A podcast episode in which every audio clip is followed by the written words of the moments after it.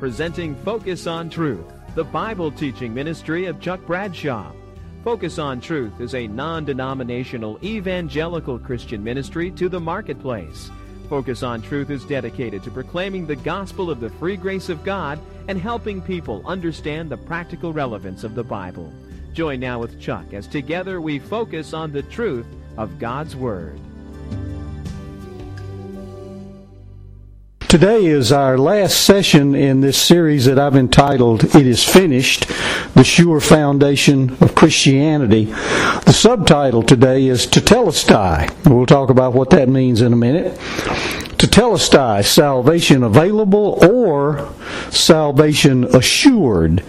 And uh, last in our last couple of sessions together, uh, we've talked about what I think is probably the most important issue, and that is the issue of justification by faith.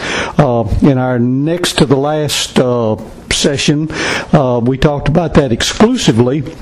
And then in our last session together, we talked about, I think the title was Nothing in My Hand I Bring. And the idea was that there is no part that we play whatsoever in our salvation uh, that is anything that we generate. Now, clearly, we must believe the gospel.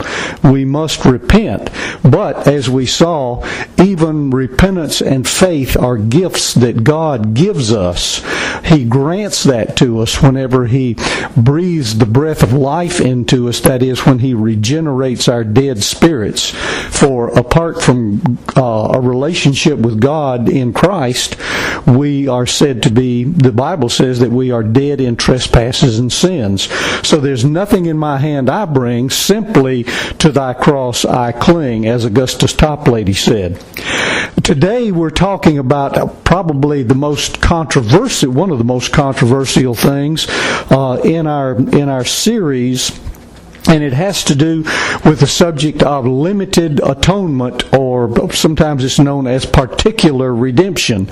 And when we talk about limited atonement, we're not talking about uh, uh, the uh, the efficacy of Christ's. Um, death on the cross being limited in any way. We're talking about the scope of it. For whom did Christ die? Um, some people, and basically there are four views on this, and that is, in fact, if you look at your notes, I have put that uh, put that in there down in uh, uh, in the introductory part, part C, uh, the next to the last part there uh, for what and for whom did Jesus die? Did he die for all of the sins of all people everywhere? Or did Jesus die for all of the sins of some people, and those some people would be his elect? Did Jesus die for some of the sins of all people, or did Jesus die for some of the sins of some people? Well, I think just plain old reason would tell us that we would immediately dismiss the last two. Because if Jesus died for some of the sins of some people or for some of the sins of all people, that means that there are still some sins remaining. And of course, we're not going to be able to get into heaven. We're not going to have a, a, a relationship with God through Christ if sin remains upon us. If, if all of our sin has not been atoned for, then clearly we cannot have a relationship with God. So we dismiss the last the last two just on the basis of sweet reason. So that that brings us back excuse me, that brings us back to the first two. Did Jesus die for all of the sins of all people? Well, if he did, that's that's what's known as universalism. Well, some people would argue with that and say, "Well, no, no, no, no. What you what you have to understand is is that yes, uh, Jesus died for all the sins of all people, and uh, but Jesus has to be received by faith. And of course, we would all agree with that. Jesus does have to be received by faith in order to be saved. And if a person refuses to receive Jesus, then they're going to face the judgment of God and will face condemnation and hell someday. But so what is it that you would call refusing to receive Jesus? If you what's a what's another a single word that you would use to uh, to refer to uh, not receiving Jesus, an unwillingness to receive Jesus? Well, I think we could agree that that word would be unbelief. Well, what is unbelief? Unbelief is sin. So essentially, if you say that Jesus died for all of the sins of all people, except for the sin of unbelief, that is, you got to believe, but he died for all sins, then Jesus only died for some of the sins of all people because he didn't die for their unbelief. You see, it can be sort of tricky right here. Now, I know some of you, you I can, I can see that the hair on your back is beginning to stand up. We're to we're to work our way through this. And let, and let me say this: there are men and women of good conscience and in good standing with God who are on both sides of these of this issue. Some people believe that uh, in in limited atonement or particular redemption, and others do not. Let me say this, and I want to be real clear, and that is, you do not have to believe uh, in limited atonement or particular redemption in order to be saved. But it is an important issue because Jesus cried out from the cross tetelestai, it is finished. Now, was it finished or was it not? Is there something, uh, in other words, did Jesus just simply make salvation possible?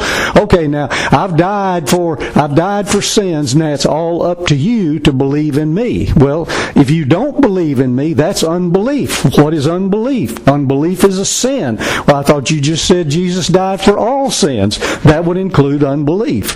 And see, that's, that's the position that that others of us hold that when he died he did die for all sin including my unbelief and in uh, in the course of time, what Jesus does, what God does, is that He regenerates us, and in regenerating us, He gives us faith. He gives us the ability to repent, and we express that uh, faith and that repentance toward God, and He saves us. Now, let's uh, again, don't don't settle down. Now, it's going to be all right. We're just going to work our way through this. When we get through, you and I are still probably going to have some of us are going to have some disagreements about this. But I think it's important for us to understand that while we can uh, have some theological uh, disagreements, we don't have to be disagreeable uh, about those uh, differences that we hold. Now, there are some things that we must hold if we're going to be believers, and that is we must believe that Jesus is very God who has come in the flesh we must believe that Jesus has died for our sins. If you believe that and you confess Him before men, the Bible says that you are saved. Isn't that wonderful? It's as simple as that. But let's just uh, let's just look at this this whole issue. When Jesus said tetelestai, He used a word that was a, a, very common word in banking in that day, and it meant that a debt was paid in full. If the word was used in the in the uh, in the realm of the arts, it meant that a masterpiece was complete. You wouldn't think about.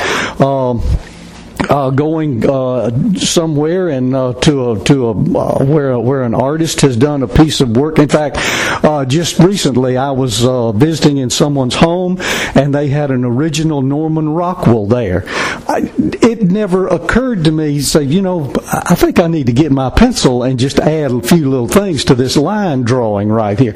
No, it it's a masterpiece and it is complete. To tell Tetelestai. Um, in religion it meant uh, for a priest, it meant that the sacrifices was perfect.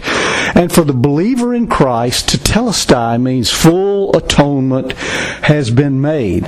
It certainly uh, was necessary for the personal application of Christ's sacrifice uh, to be made to us as individuals. Uh, notice John chapter 1, verses 11 and following. He came to his own, and his own people did not receive him. But to all who did receive him, he who believed in his name, that's what it means to receive him, to, who believed in his name, he gave the right or the authority to become children of God, who were born not of blood, that is, not by family or ethnicity, nor of the will of the flesh, that is, our works, you can't work for it, nor of the will of man, can't, you can't have it by proxy, but rather of God, and only of God. Regeneration must precede admission into God's family. Second Thessalonians chapter 2. Paul writes, But we should always give thanks to God for you, brethren, beloved by the Lord, because God has chosen you from the beginning for salvation. When did God choose you for salvation? If you are a saved person today, when did God choose you for salvation? Well, He chose you from the beginning. What is the beginning? Well, if you look in the book of Revelation, and I think it's uh, chapter 8, verse, I believe, verse 13, it, it talks about the, uh, the man of sin, the Antichrist, and the people who will worship him. And it says, those who will worship him are those whose names were not written in the Lamb's book of life from the foundation of the world.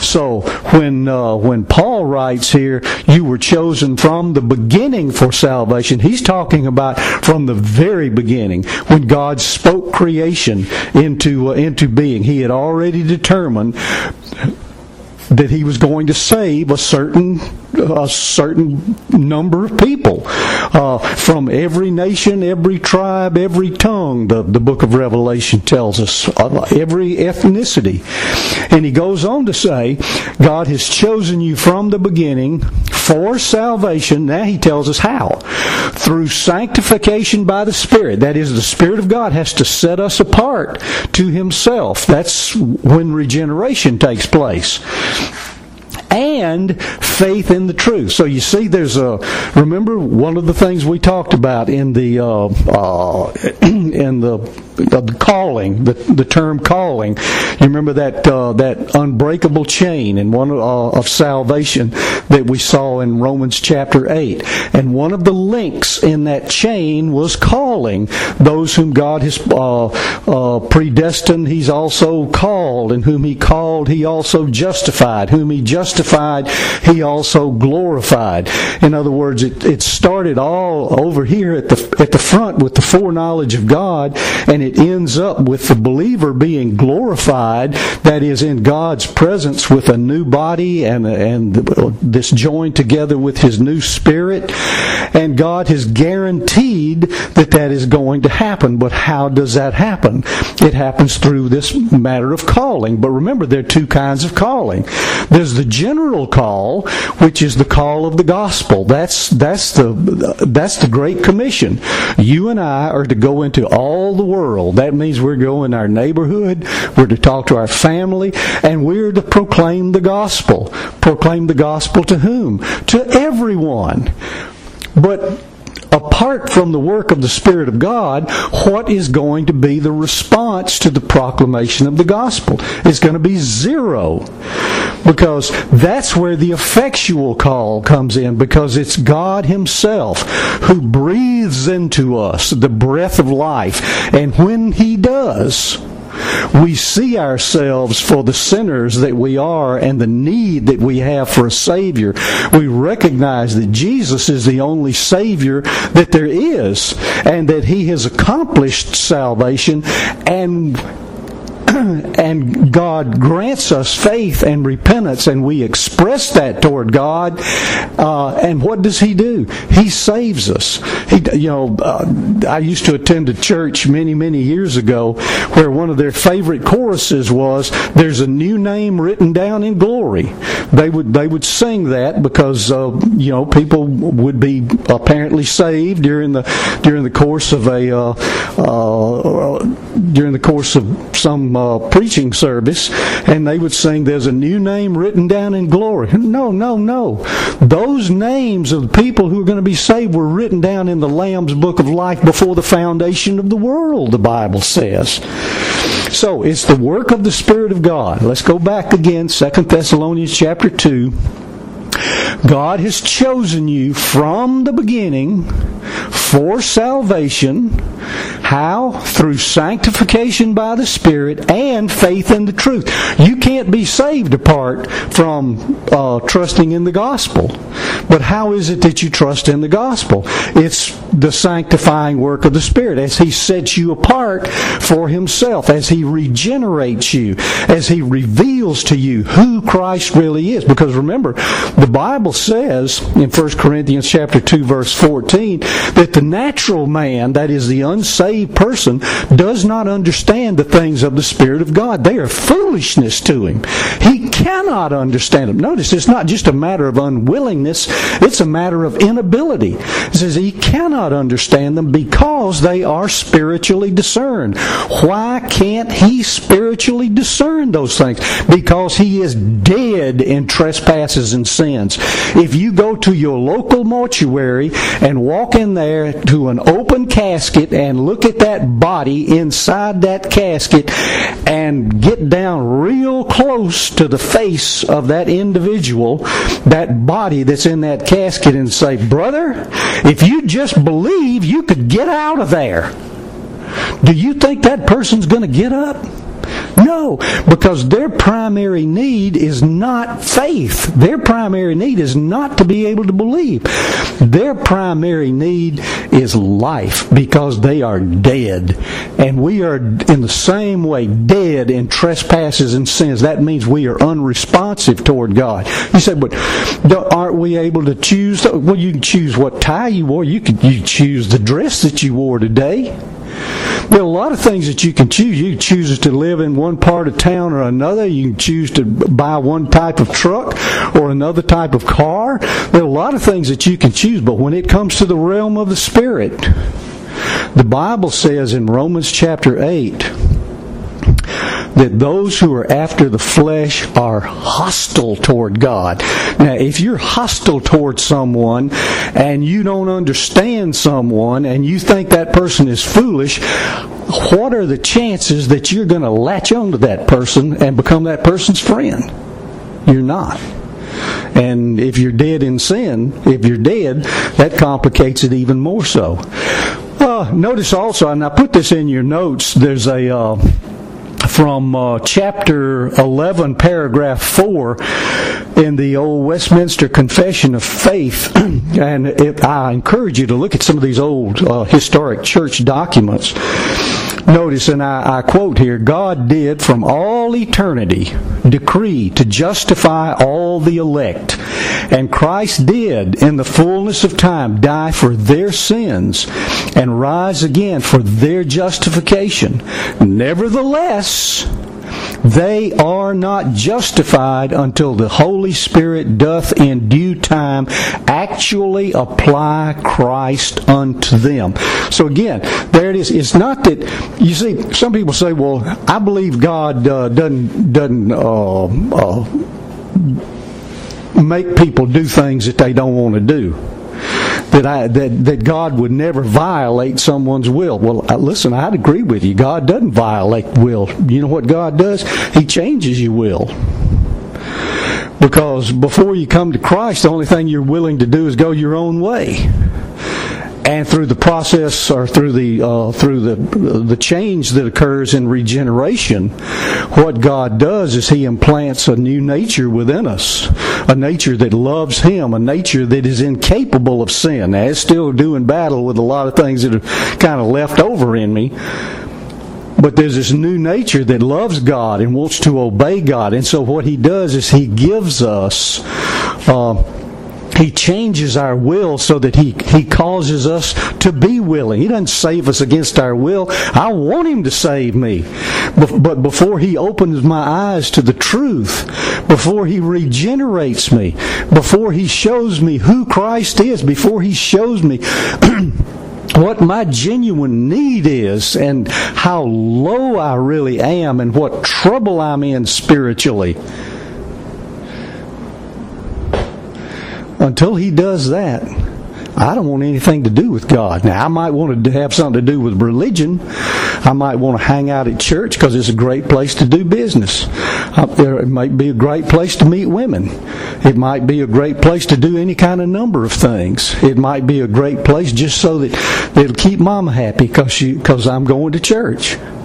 It might be a good way just to uh, to have friends. It might be a great way to uh, to bring up my kids because the church has all kinds of wonderful activities for the kids. I might even be giving money to the church. I might even uh, memorize the, the Lord's Prayer and uh, and and be able to say the Apostles' Creed. But unless God changes my heart, it all means nothing. Remember the old that old uh, parable that Jesus told about the sower who went out and sowed the, the seed and just sowed it indiscriminately. It, some of it fell on the sidewalk, a lot of it fell in the field some of it that was in the field fell real near the sidewalk. And uh, what happened to that? Well, the stuff is on the sidewalk. It, never came to nothing. It, it, came to nothing. In fact, the birds came and, and picked it up and ate all that.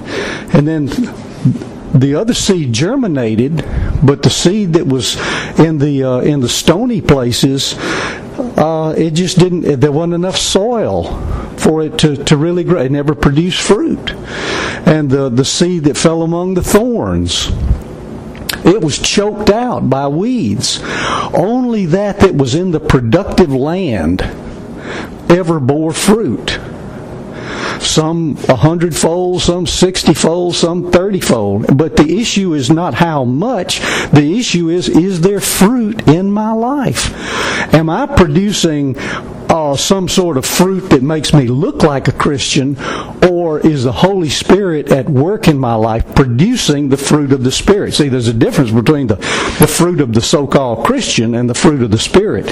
You know, I can pray, oh God, help me to to uh, to learn to be a self-controlled person. That's a that's a, a, mark of the Holy Spirit. That's something that, that God does in our lives. Now, I can I can generate some of that stuff myself. You know, I can say, "But I'm, I'm just not going to get mad. I'm not going to let this get under my skin. I'm just I'm not going to blow up at this person." And and all those are good things. But a lot of times that's what I'm doing, and I'm not depending on the Lord Jesus and saying, Lord, uh, help me to love this person. Because if I love this person, I'm not going to blow up at this person. Lord, if, if I understand that you are in control of all things, when things begin to go wrong, I'm not going to explode and go to pieces. That's the fruit of the Spirit. And it, there's a real difference between artificial fruit and real fruit. Well, I didn't mean to get into all that. But notice there's a, in what we've read so far, there's a real unity of purpose within the Godhead. That is, salvation is planned by the Father, it's purchased by the Son, and it is applied by the Holy Spirit. Titus chapter 3 verse 6 says, He saved us through the washing of rebirth and renewal by the Holy Spirit. That's regeneration. Whom He poured out on us generously through Jesus Christ, our Savior. Savior. Well, how do you reconcile Jesus' words, it's finished, with the requirements to be set apart by the Holy Spirit and to receive Christ by believing in Him? Did, did Jesus' substitutionary death simply make it possible for someone to be saved, or did it actually ensure the salvation of someone? If limited atonement, or uh, also known as particular redemption, is true, who does the limiting? Is it God who does the limiting by His electing grace, or is it human beings doing the limited limiting by their unbelief? What I'd like to do is just take uh, just take most of our time and just look at verses from the Bible uh, that speak to this very issue, and let's let's just let God speak to us. Some of you don't look like you're squirming quite as much now, so that's a that's a good thing. Ephesians chapter one beginning at verse 3. Uh, incidentally, in the Greek, this is uh, down through about verse 14. This is all one long sentence. I'm glad that the uh, translators kind of divided it up for us. Blessed be the God and Father of our Lord Jesus Christ, who has blessed us in Christ with every spiritual blessing in the heavenly places, even as He, the Father, chose us in Him, Christ, before the foundation of the world. If you are a believer, the reason you are a believer is because you were chosen by God the Father before the foundation of the world. Now, now how many works had you done? Well, of course, you hadn't done any. But see, what some people say, well, what God does is He looks down the tunnel of time and He sees what kind of response that you're going to make to the gospel. Well, if that's true, then the onus is on us rather than uh, than than being on God. That that is that uh, we're the one who's doing the limiting, and God Himself is just saying, "Well, look, I sent my Son to the cross. I've done all I can do, and now it's up to you." That's not what the Bible teaches. It says, uh, He chose us in Him before the foundation of the world. To what end? That we should be holy and blameless before Him. In, in other words, we're supposed to live upright, godly lives. It's not that He saves us and that, well, now you can live as you please. You know, once saved, always saved. You get your ticket punched and then you just live any way you please. Let me tell you what, you live any way you please, you'll go to hell. It's as simple as that. Ecclesiastes. Uh, I think it's chapter 8, but I'm not sure. It's been a long time since I reviewed the verse. But the verse, but the, but Solomon wrote this, Rejoice, young man, in your youth, and let your heart cheer you all the days of your youth. And walk in the ways, uh, walk in the sight of your eyes and in the ways of your heart. But know this, that for all these things God will bring you into judgment. God intends for us to be like His Son. In love, He predestined us for adoption as sons through Jesus Christ according to the purpose of His will. And what is the purpose of His will? To the praise of His glorious grace.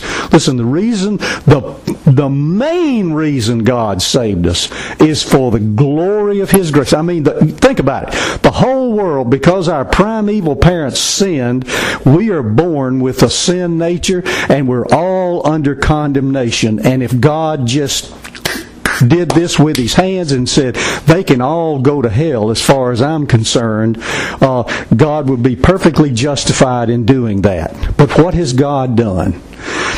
even before he put the man in the garden, before the foundation of the world, he had set apart a certain people for himself. And in doing so, they will be for the praise of his glory. How can that be? How can, how can they bring glory to God? Because they were in this cesspool of sin, going their own way, going our own way.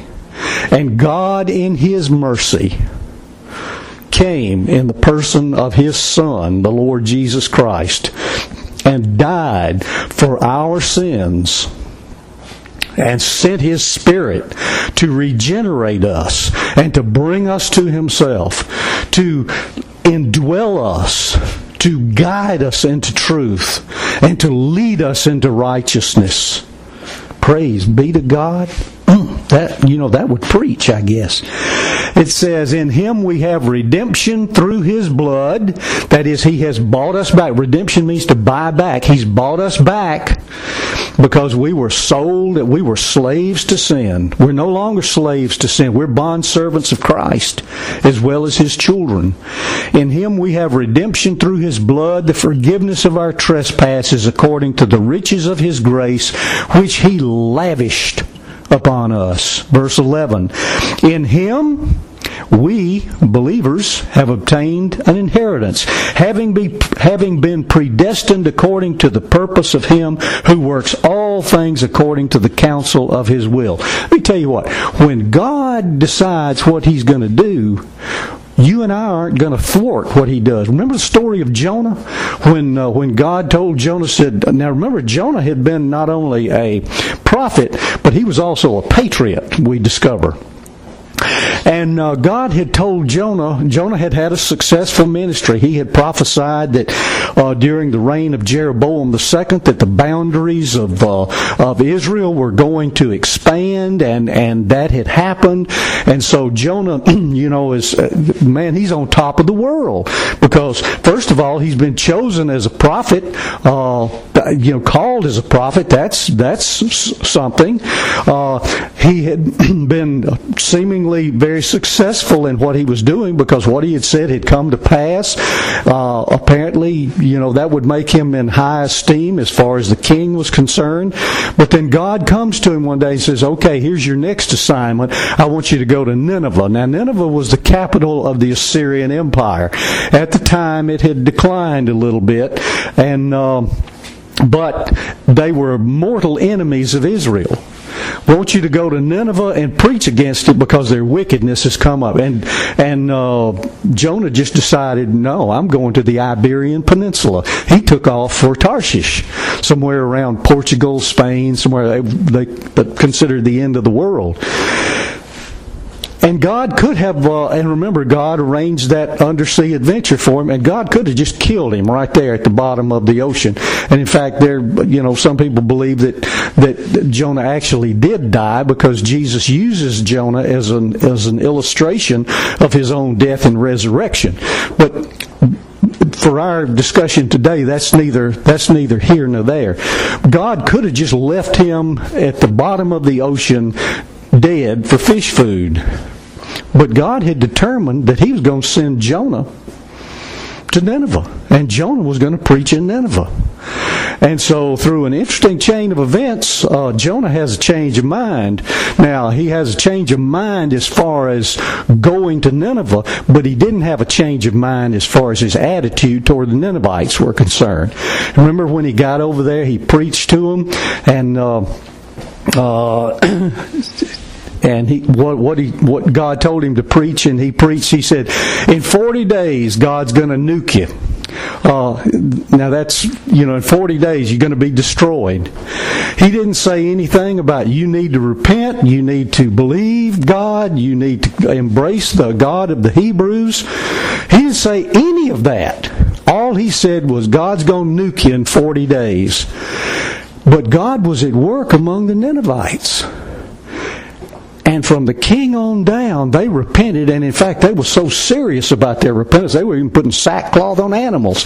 And if you don't think they actually repented, you need to read the New Testament because Jesus talks about that. When when the uh, scribes and the Pharisees asked Jesus, it said, uh, you know, you need to show us a sign to prove who you are. He said, There's not going to be any sign given to you except the sign of the prophet Jonah.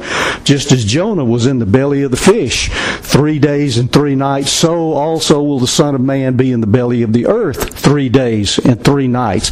But Jesus didn't stop there. He said, The men of Nineveh will rise up in that day. That is the day of judgment. The men of Nineveh will rise up in that day and they will condemn this generation because you did not believe, and a greater than Jonah is here. But see, God accomplished what he wanted to accomplish. And that's, that's what Paul is writing about here. Uh, he, he goes on to say in verse 12, so that we who were the first to hope in Christ might be what? To the praise of his glory. Why is God doing what he's doing? For his own glory. Um, uh, Westminster Catechism, shorter catechism, verse 1. What is man's chief end? Uh, what is the chief end of man? Man's chief end is to glorify God and to enjoy him for forever. Verse 13, in him, that is in Christ, you also, when you heard the word of truth. See, again, it's, you've got to hear the gospel.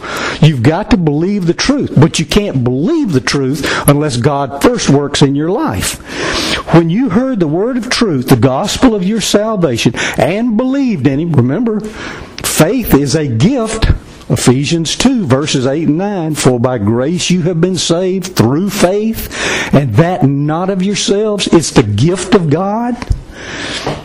you were believed in it and believed in him, you were sealed with the promised Holy Spirit. Sealed. Sealed for all eternity. And that Holy the Holy Spirit, verse 14 says, He is the guarantee of our inheritance until we acquire possession of it to the praise of His glory the fact that the Holy Spirit indwells us is God's guarantee that there's more to come. This uh, this word that's uh, that's used of guarantee uh, in the uh, in the Greek language can also, uh, in fact, was at times translated by things like engagement ring. It, uh, earnest. You pay earnest money when you're going to buy buy a house. You give them this it means you mean business. And what does earnest money mean? It means there's a whole lot more that's coming down the line. Uh, an engagement ring, uh, same same word. You uh, you give a, a, woman an engagement ring, what does that mean? That's a promise that there's more coming. That all that I am and all that I have, sweetheart, is is going to be yours. They may that may not look real promising right now, but maybe with a woman like you behind me, uh, maybe I'll be able to accomplish something one of these days. But notice this: all of it, all of it is to the praise of His glory. God has in mind glorifying Himself because He is God Almighty. Romans chapter 8, verse 28. You, uh, you ought to be able to quote this one. And we know that for those who love God, now that wouldn't be unbelievers, that would be believers. All things work together for good for those who are called according to his purpose. For those whom he foreknew, that's eternity, he also predestined, that's eternity, to be conformed to the image of his son, in order that he might be the firstborn or the preeminent one among many brothers. And those whom he predestined, he also called. Now that happens in time and space. And those whom he called, he also justified. That happens in time and space when we believe the gospel and we cry out, uh, Lord Jesus, I'm trusting in you. And God bangs down the gavel and says, I declare you righteous. I clothe you with the righteousness of my Son. And those whom he justified, he also glorified. And there we are, back in eternity again. But you see, for God, he sees the end from the beginning. And God's got a plan. And he's got a people. And he's going to bring all of these people to himself. And Christ Jesus is central to that because what did he do? He died for the sins of his people. He even died for their unbelief. Because what does God do? God grants us faith and repentance, and we're able to believe. We're able to repent. We're able to cry out, Oh God, have mercy on me. I no longer want to be your enemy. I'm no longer hostile to you. I no, I no longer think that all of this stuff is a bunch of foolishness. But this is very serious he goes on to say in verse 31 What then shall we say to these things? That is, this unbreakable chain. If God is for us, who's against us? Who's against us? You look at Romans 9, uh, some people say that Romans 9 through 11 is, is a parenthesis, but it's really not because when, when God, when, when Paul finished Romans chapter 8, you know, he talked about what can separate us from the love of God. And he, he names all of these things. He said, I'm convinced that none of these things can separate us from the love of God. But see, then the question arises in some people's minds, well, what about Israel? Weren't they God's chosen? Weren't they the chosen of God? Didn't look like it worked out very well for them. And that's what Paul addresses in Romans 9 through 11. Verse 14 of Romans 9 says, What shall we uh, say then? Is there injustice on God's part? By no means. For he says to Moses, I will have mercy on whom I have mercy, and I will have compassion on whom I have compassion. And what uh, Paul is talking about here is God's electing grace. Remember that. Uh, that Abraham had had two sons. His first son was Ishmael. Ishmael was rejected. It was Isaac who's the son of promise. Isaac had two children, Esau and Jacob. And Esau, the firstborn, was rejected. And Jacob was the one. And what does Jacob mean? It means supplanter, one who reaches out with a hand to trip somebody. I mean, if you're going to pick somebody, you you want to pick that all American uh, guy who could hunt and provide food, old Esau. In fact, Jacob was sort of a mama's boy.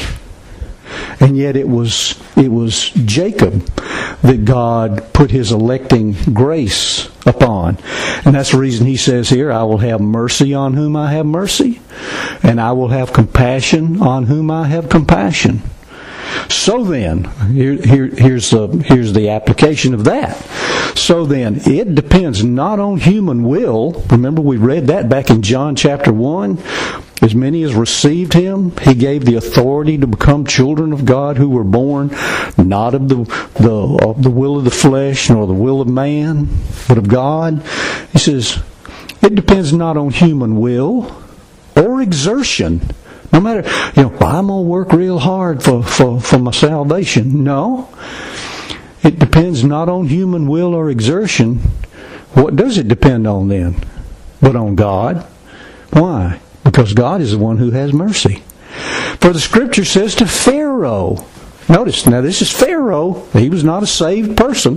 But what does God say about Pharaoh? For this very purpose, now this is a, quotation from Exodus chapter 9. For this very purpose, Pharaoh, I have raised you up. Why? That I might show my power in you, and that my name might be proclaimed in all the earth. So then, see that's, that's so then again. So then, he has mercy on whomever he wills. That was Moses. And he hardens whomever he wills. Remember when, when, when God told Moses, met, met him there at the burning bush, told him take off your shoes, told Moses, yeah, you're 80 years old, but, uh, well, I don't think he mentioned his age, but, he said, uh, I'm, I'm going to send you back you need to go back to uh, to the Hebrew people who were enslaved in Egypt. I'm going to use you as to be their deliverer. And Moses started offering all kind of excuses why God needed to get him somebody else.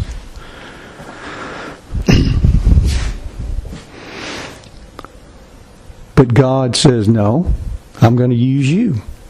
I'll have mercy on whom I have mercy. I will harden whom I will harden. And he said, incidentally, when you go back to tell Pharaoh to let my people go, know this, that I am going to harden his heart and he is not going to let them go. Not willingly. And God does that over and over. And over a period of months, he turns Egypt into an ecological and agricultural disaster area, puts all of the deities of of, of Egypt puts their faces in the dirt as he hardens Pharaoh's heart. And in doing so, he glorifies himself because there is no God in Egypt, including Ra, and including Pharaoh himself, who is supposed to be uh, the son of Ra, the sun god. There is no God in Egypt who can come up and match the God of the Hebrews, the true God of the universe. So he has mercy on whomever he wills and he hardens whomever he wills. And so and Paul says, okay, well if that's true then you will say to me then well why does he still find fault? Who can resist his will? and Paul gives the classic answer. Who are you to answer back to God? Will what's molded say to its molder, Why have you made me like this? Has the potter no right over the clay to make out of the same lump? And don't you forget this now. We're all from the same lump. Moses and Pharaoh, Ahab the wicked king, Judas, Herod, all of us are out of the same lump. We are all sinners. But he says, to make out of the same lump one vessel for honorable use and another for dishonorable use. What if God, desiring to show his wrath and to make known his power, has endured with much patience vessels of wrath prepared for destruction. So why did God why did God hold off? Um, for example, in the days of Noah, 120 years, why did God wait? Why did God wait? In order to make known the riches of his glory for vessels of mercy, which he has prepared, notice please, beforehand for what purpose? For glory, even us, whom he has called, not from the Jews only, but also from the Gentiles. He goes on to say in verse 30 and following, what shall we say then? That Gentiles who did not pursue righteousness have attained it. That is, a righteousness that's by faith. But that Israel, who pursued a law, that would lead to righteousness did not succeed in reaching that law. Why? Because they didn't pursue it by faith, but as if it were based on works. They've stumbled over the stumbling stone. As it, as it is written, Behold, I'm laying in Zion a stone of stumbling and a rock of offense and whoever believes in him. Notice this stone, this rock, is actually a him, a person, a man, the God man. Whoever believes in him will not be put to shame. So, again, you see, so the question arises at the end of Romans chapter 8, well, yeah, but weren't the, weren't the children of Israel weren't, weren't they God's chosen people? And boy, look look at them now. That God kind of missed out on that one, didn't he? He says, no, not at all, because God has a remnant of people that he is going to save, not only from among the Jews, but also from among the Gentiles. Notice, uh, let's look at a few other passages, uh, if if uh, if you will, uh, from the second page of your notes, from Isaiah chapter fifty-three, verses eleven and twelve, and this is clearly a messianic passage. Out of the anguish of his soul he shall see and be satisfied. By his knowledge shall the righteous one, my servant, that is the, the suffering servant, make many to be accounted righteous. Notice, he didn't make all to be accounted righteous. He will make many to be accounted righteous, and he shall bear their iniquities, not everybody's iniquities. He shall bear their iniquities. Therefore I will divide him a portion with the many, and he shall divide the spoil with the strong, because he poured out his soul to death and was numbered with the transgressors. Remember, Jesus died uh, in the middle of a couple of thieves there. Yet he bore the sin of many. Who are the many? The ones whose names were written in the Lamb's book before the foundation of the world. And he makes intercession for the transgressors. Now, incidentally, some people, I've had, I've had well-meaning people, and, and we're you know still friends, who say, "Well, Bradshaw, I'm you know I just I don't see how you can go out and just uh, uh, proclaim the gospel just to everybody everywhere. Aren't you afraid somebody uh, will get saved that's not supposed to be saved?" And then they kind of laugh, and I say, "No, that's um, that's really not a possibility, because God's going to save whom He wants to save, but He's going to use the means of the gospel. That's the reason." that you and I, we, we don't know who the elect are. Good grief. You know, I, I, I, many of you I know and I, I truly think are believers, but I don't know it for sure. The only one I know about for sure is myself because I know what God has done in my own life. And so you and I are called upon to take the gospel everywhere. See, we're responsible to be ambassadors for Christ. An ambassador speaks for the king. We're to go out and we're to speak for the king. We're to proclaim the good news about Jesus. You can go out here on the street and you can tell anybody anywhere if you will trust in Jesus Christ and Him alone if you believe that He is God in human flesh and that He died for your sins and you'll trust Him, He will save you. And let me tell you what, that's the truth. But see, the problem is not in the gospel. The problem is in the hardness of the human heart. Unless the Spirit of God plows that up, makes that soil so that that, so that, that seed will germinate like in the parable of the of the soils, the parable of the sower. There's not going to be any fruit. That's the that's the that's the many for uh, uh, whose iniquities he bore. Matthew one twenty one. She this this is remember this is what uh, what Gabriel told uh, let's see told uh, uh, Joseph said she will bear a son and you shall call his name Jesus for he this child who's to be born he will save his people from their sins. And that his people is not Israel it's all of God's people. It's those among Jews and those among Gentiles John 6, verse 37 and following, Jesus said, All that the Father gives me will come to me.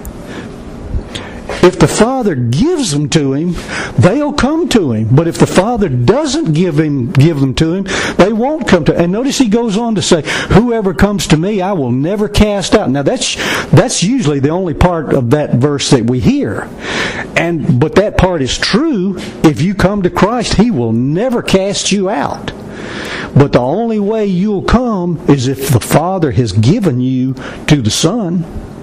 For I've come down from heaven not to do my own will, but the will of him who sent me. And this is the will. Oh, you want to know what the will of the Father was?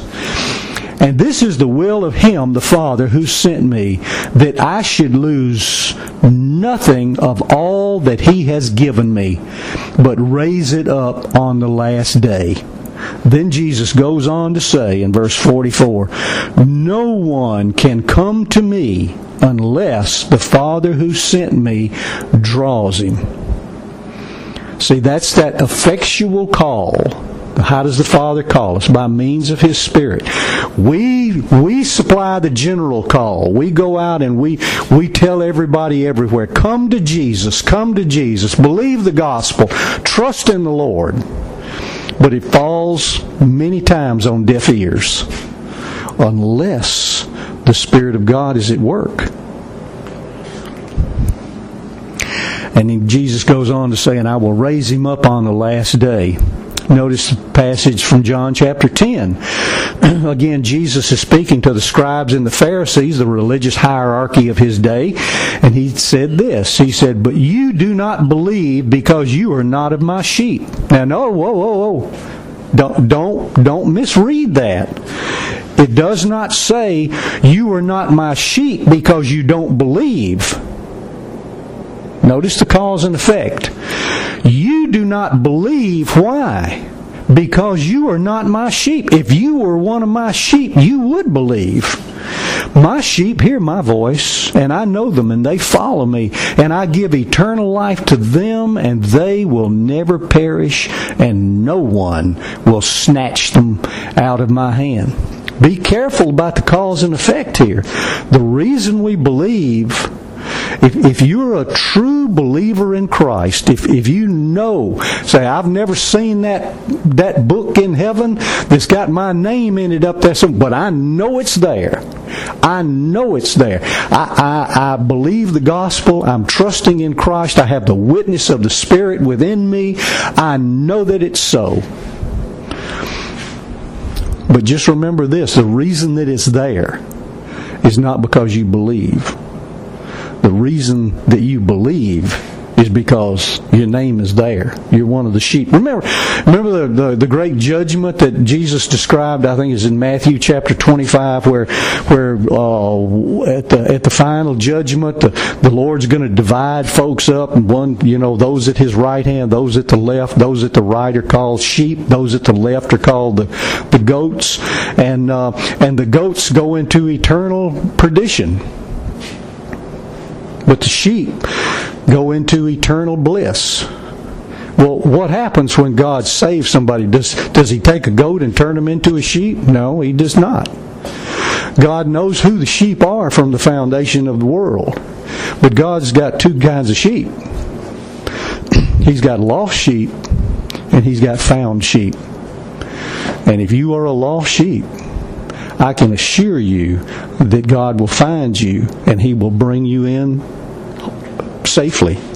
You will you will never get away. Does that mean we need to assume that we're just don't worry about it? We're going to be okay. No, think about those two guys hanging next to Jesus. Both of them just cussing Jesus out to start with. And then all of a sudden, for reasons that the Bible doesn't even describe at that point, one of them begins to talk to the other thief and say, Hey, quit giving him a hard time. You know, we, we deserve to be here, but this guy hadn't done anything to deserve all of this. And then he looks at Jesus and he says, Lord, when you come into your kingdom, remember me. And Jesus said, Today you'll be with me in paradise. Now, what happened? He said, here, here are two guys about to slip off into hell. One of them apparently was a goat, but the other one was a sheep. And it looked like, oh, this sheep's about to go over the cliff. No, God got that sheep at the very last minute. But we don't know who the sheep are. That's the reason we proclaim the gospel to everyone, everywhere. Notice Acts chapter 4, verses 27 and 28, where uh, this is a passage in which uh, Peter is praying. And he says, For truly, he's, he's, he's praying to God, and he says, For truly in this city there were gathered together against your holy servant Jesus, whom you anointed, both Herod and Pontius Pilate, along with the Gentiles, that's the Romans, and the peoples of Israel. Whoa, watch out now. To do whatever your hand and your purpose predestined to occur. There's the sovereignty of God. This was all in the plan of God. Notice Acts chapter 13. This is when when when Paul is preaching and uh, and he the Jews are giving him such a hard time that, you know, he was the apostle to the Gentiles, but he had such a heart for the Jews, he'd, he'd invariably go to synagogues and places like that. And then finally, when they chase him off, then he turned to the Gentiles. And this is one of those instances in which he's turned to the Gentiles, and it says, when the Gentiles heard this, and the this is that the gospel was for them as well, it says, they began rejoicing and glorifying the word of the Lord. Watch out now, here it comes. And as many as were appointed to eternal life believed. Now, watch that cause and effect again. It doesn't say as, as many as believed were appointed to eternal life it says, as many as were appointed to eternal life. When were they appointed to eternal life? When God, in His foreknowledge and pre- predestined them to be conformed to the image of His Son. When He wrote their names in the Lamb's Book of Life from the foundation of the world. Those, those, what did they do? Because they were appointed, what did they do? That's right. They believed. Acts chapter 16, verse 14, a woman named Lydia from the city of Thyatira, a seller of purple fabrics, a worshiper of God. Notice she worshiping God, but doing it in ignorance, apparently. She was listening. She was listening to what Paul was preaching. And the Lord opened her heart to respond to the things spoken by Paul. Notice, she couldn't be saved until God opened her heart to do so. 1 Peter chapter 1 verse 3 Blessed be the God and Father of our Lord Jesus Christ. According to his great mercy he has caused us to be born again. Notice causality there. He has caused us to be born again to a living hope. How? Through the resurrection of Jesus Christ from the dead you see salvation must begin with God because apart from Christ, all human beings are spiritually dead in trespasses and sins. We're unwilling to respond to God, we're unable to respond to God. No one, you remember Jesus said, no one can come to me unless the Father has enabled him.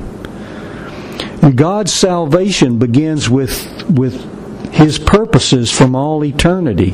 His purposes are seen in His electing grace as is demonstrated in His foreknowledge, that is, His love for His chosen ones, not based on any merit in them. It's demonstrated in His predestination, that is, His determination to conform them, us, to the likeness of Christ. But God's purposes also necessitated the substitutionary sacrifice of Christ for His people. His death was payment in full for all of the sins of all of His people. And His elect, at the time they express faith in Christ in His finished work, will be credited with God's own righteousness and adopted into the family of God. And God's purposes are further guaranteed by the indwelling presence of the Holy Spirit. And you and I, if we know Christ, if we are the saved, we can be confident about our salvation. First of all, because of the faithfulness of God.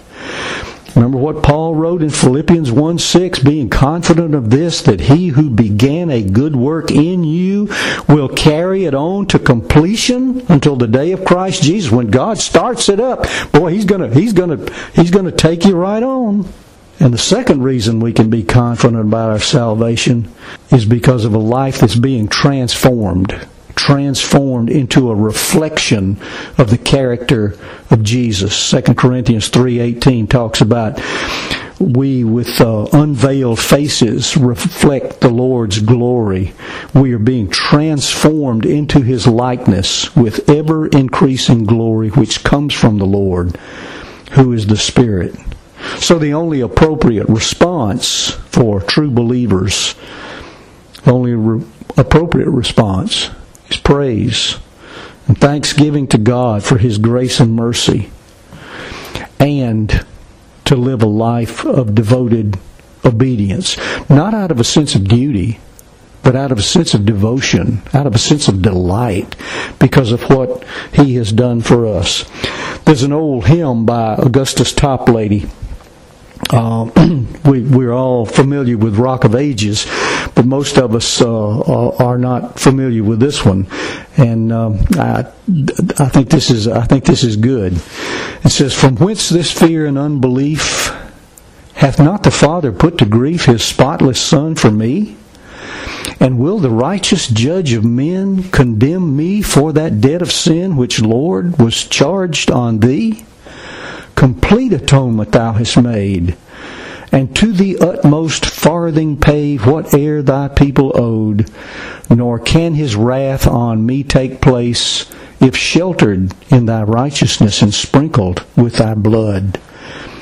If thou hast my discharge procured, and freely in my room endured the whole of wrath divine, payment God cannot twice demand, first at my bleeding surety's hand, and then again at mine. Turn then my soul unto thy rest, the merits of thy great high priest. Praise be to God. Father in heaven, we praise you that you are God and there is no other. You are the God of creation. You are the King of creation. You're the sovereign of the universe. And when we contemplate who you are, together with the psalmist, we ask, What is man that you're mindful of him? Thank you for your love and grace and mercy and goodness, and for your justice that punished our sins in the person of your beloved Son. Thank you that our Lord Jesus Christ paid the full payment for all of our sins thank you that indeed it is finished. Father in heaven, give us the spirit of wisdom and revelation so that we may know you better. Open the eyes of our hearts that we may know the hope to which you've called us. I pray that out of your glorious riches you will strengthen us with power throughout our inner being and that Christ may dwell in our hearts through faith. I pray also that we, being rooted and established in your love may have the power to grasp how wide and long and high and deep is the love of Christ and to know intimately this love that surpasses knowledge. And now, Father, I pray that you, the God of true peace, who through the blood of the eternal covenant brought back from the dead our Lord Jesus, that great shepherd of the sheep, equip us with everything good for doing your will. Work in us and through us what is pleasing to you through Jesus Christ, to whom be glory forever and ever. Amen. You've been listening to Focus on Truth, the Bible teaching ministry of Chuck Bradshaw. Focus on Truth is a non denominational evangelical Christian ministry to the marketplace. Your gifts to Focus on Truth are tax deductible. For a free copy of our monthly newsletter, Glimpses of Truth, or other information about the ministry, write to Focus on Truth, Box 5367, Columbus, Georgia 31906.